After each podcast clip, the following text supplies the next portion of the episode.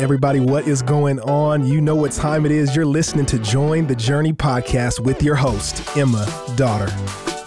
Thanks for joining. I am in the podcast studio with one of our faithful Watermark members, Mr. Craig Wenning. Hey, everybody. How you doing? Craig, I am glad you're here.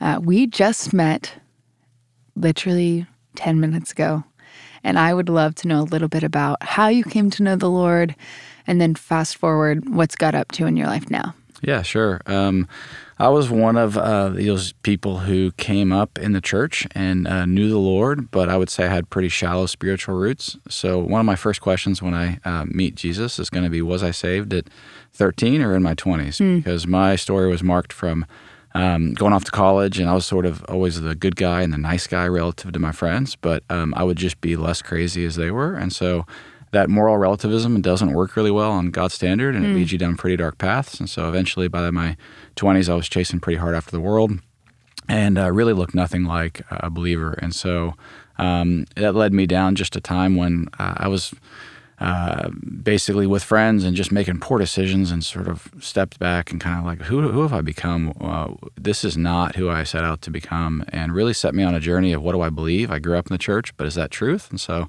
hmm. I went down a pretty deep apologetics path and ultimately came uh, and really trust in Christ. So I'd say I probably was saved at a young age, but I didn't pick up my cross and follow Him until my 20s.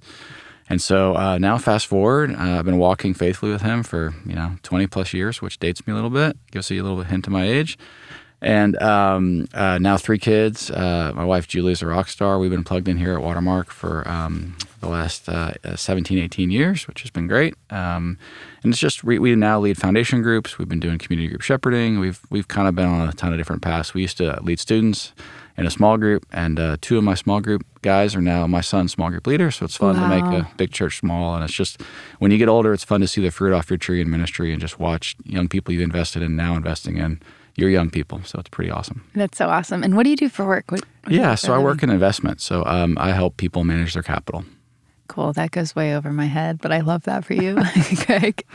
Well, how about we just jump right into Numbers 13? How does that sound? Yeah, Numbers 13. What a great passage. So, my oldest is named Caleb. His name's Caleb James Wenning. And Caleb, uh, obviously, Caleb and Joshua in this passage are sort of a famous passage of these guys Absolutely. going out and checking out the promised land. And um, you have um, them going as spies, and you've got all the other guys coming back and reporting and saying, hey, there's these big giants here. We can't do it. And obviously, Caleb and Joshua stand up and stand up for what's right. And so that um, faithful, obedient uh, is what Caleb means. And um, James, ironically, was um, a friend of mine in business school who died in the tsunami. And so James is a good buddy that I never shared the gospel with. And so Caleb and James are sort of a contrast between, hey, be faithful and, and do what's right, but also don't forget about a sense of urgency of sharing the gospel. So his mm-hmm. name has real meanings for us and hopefully for him. And in this passage, everyone goes to Caleb as sort of this guy who's just this legendary William Wallace figure who comes in and says, "Hey, our God's big enough." But what we forget is, you know, while Caleb is that, he also was a guy was a guy who just remembered. He remembered God's promises. He remembered God's power. He remembered God's previous provisions. And I think so often, you know, whether it's the Israelites that we make fun of or the Pharisees, we don't see ourselves in the story that we're just as quick to forget. We forget all the time what God's done. And um, it's really, if we can just remember God's goodness in our own life, that'll often lead us down more standing up for what's right paths, then then we don't have to be this hero figure like we we picture Caleb mm. being. That's amazing. Uh, one, I'm encouraged by the intentionality behind your son's name. That's special and a very tangible reminder. How old is he? Uh, he's 14. So he gets it. Yeah, I hope so. I mean, we have that conversation a lot. Um, uh, all of our kids have names that have meaning, and he's a little taller than me now, so I kind of have to look up to him now, which is a little funny as a, it is as funny a dad. as a dad. Yeah. How have those truths come alive in your own life? Yeah, I mean, I, I think you know now that I've walked with Christ long enough. I mean, I think we all struggle with fear and different mm-hmm. things. It may be worry about kids. It could be money troubles. It could be health issues. It could be family. Um, and I just, you know, fear is often said as, you know, the lack of trust in God. And, and while it's fair, um, I think it's, it's just, it's not remembering. I mean, a God is just a God of faithfulness. And um, it's just so easy. Like you look at young people today and anxiety is just wreaking havoc. And I just mm-hmm. think we mm-hmm. forget either that God's able or willing to help us.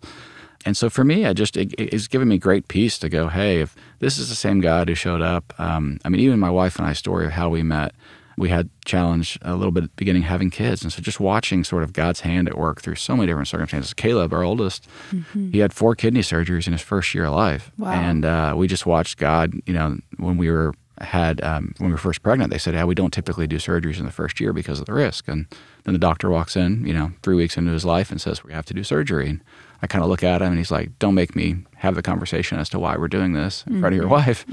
Um, and so just watching him go in the operating room, they wheel him away, and you're just sort of going, "All right, Lord, this has got to be you," because otherwise, you know, we're going to freak out here. Um, and so just watching him show up so many times before, I like the rocks of remembrance of just you know, if we truly memorialize these things, we can end up with just a, um, a really sweet reminder of God's goodness. And it doesn't always end up with a perfect story, but, you know, at the same time, He calls us to have peace that transcends understanding if we really understand His goodness and know Him. And so for me, it's just given me great peace. And I lost my dad in 2018.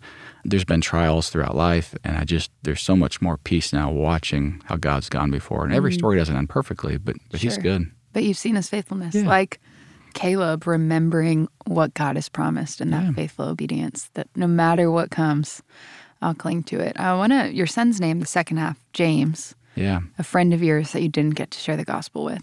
Yeah. Um, what does that urgency look like for you in your workplace to remember what God's promised and to live on mission? Yeah, it's so good. I mean, I work in a in a job that um, you know people entrust something they often hold dear, sometimes too dear, which is money, and you know you have to walk the fine balance between earning the right to speak into someone's life. Um, we work with one client who's you know, so I used to work on staff here at Watermark. So on Sure. my bio, it says you know it shows that I used to work here, and so it's pretty obvious sort of where I fall based on my bio. And so this client was Jewish and said, "Hey, is it okay if I'm a Jewish person that works with you guys?" And I'm like, "Sure, as long as you don't mind me using the Old Testament and the New Testament to help guide you, that's great." And then what a joy! Later on, I got to do her premarital counseling. She hmm. got married in her 60s and was able to to walk through that. And it was just such a gift to be able to earn the right to then speak into her life. And so for me, you know, I, I think you have to, you know, people hire us to manage their money. They don't hire us to evangelize to them. Sure. At the same time, you're not going to miss opportunities. And so No. I'll often say, hey, and God's word says this, and hey, this isn't, you know, pastor of my church says this, and this has been really helpful for me. Is that helpful for you? Yeah, it really is. Hey, can I pray with you? Um, and so eventually that usually leads to gospel conversations. And so the urgency, you know, even with James, he died in the tsunami back in, in 2000, gosh, was that 04? Um, and so uh, it's just been, you know, I realize we don't have infinite time. And so as God and the Holy Spirit presents opportunities, you know, lean into that and speak truth to them uh, in kindness. Ask how they're doing. How are the kids doing? And so, yeah, I'd say God's given me a great front row seat uh, to build trust with people quickly and then to use that opportunity to, to share the, His goodness with them. I love it, Craig. I'm en- I'm encouraged by you. I think those listening will be encouraged as well to live on mission in their workplace, to be like Caleb and Joshua rather than the Israelites, and, and walk in boldness, knowing that God's got us. Yeah. and He's He's got us on mission for a reason. Any final challenges or reflection questions you want to leave our listeners with? One of the things I touched on in the Devo was just, you know, these other uh, Israelites that went out, the other spies, these guys were, were pretty courageous. These were chosen from each of the tribes. These were some of the best of the best. And I think it's easy to forget that we can either trust the witness of God or the witness of men. You know, these other spies went out and they were expecting, uh, you know, these giants. And, and I think, and I, I just I love that Caleb still trusts the witness of God. If you fast forward, it's easy it's easy to forget. Like people take this passage and they forget this is the same Caleb who in Joshua 14, uh, when they enter the promised land, says, "Hey, give me Hebron, give me the mountainous region." He's 85. Give me the hard land with the Anakite giants and let me take them. Like God's still able. Like I'm still able because I trust God and I want the hard land to go take these guys that I spot on, you know, 40 years before.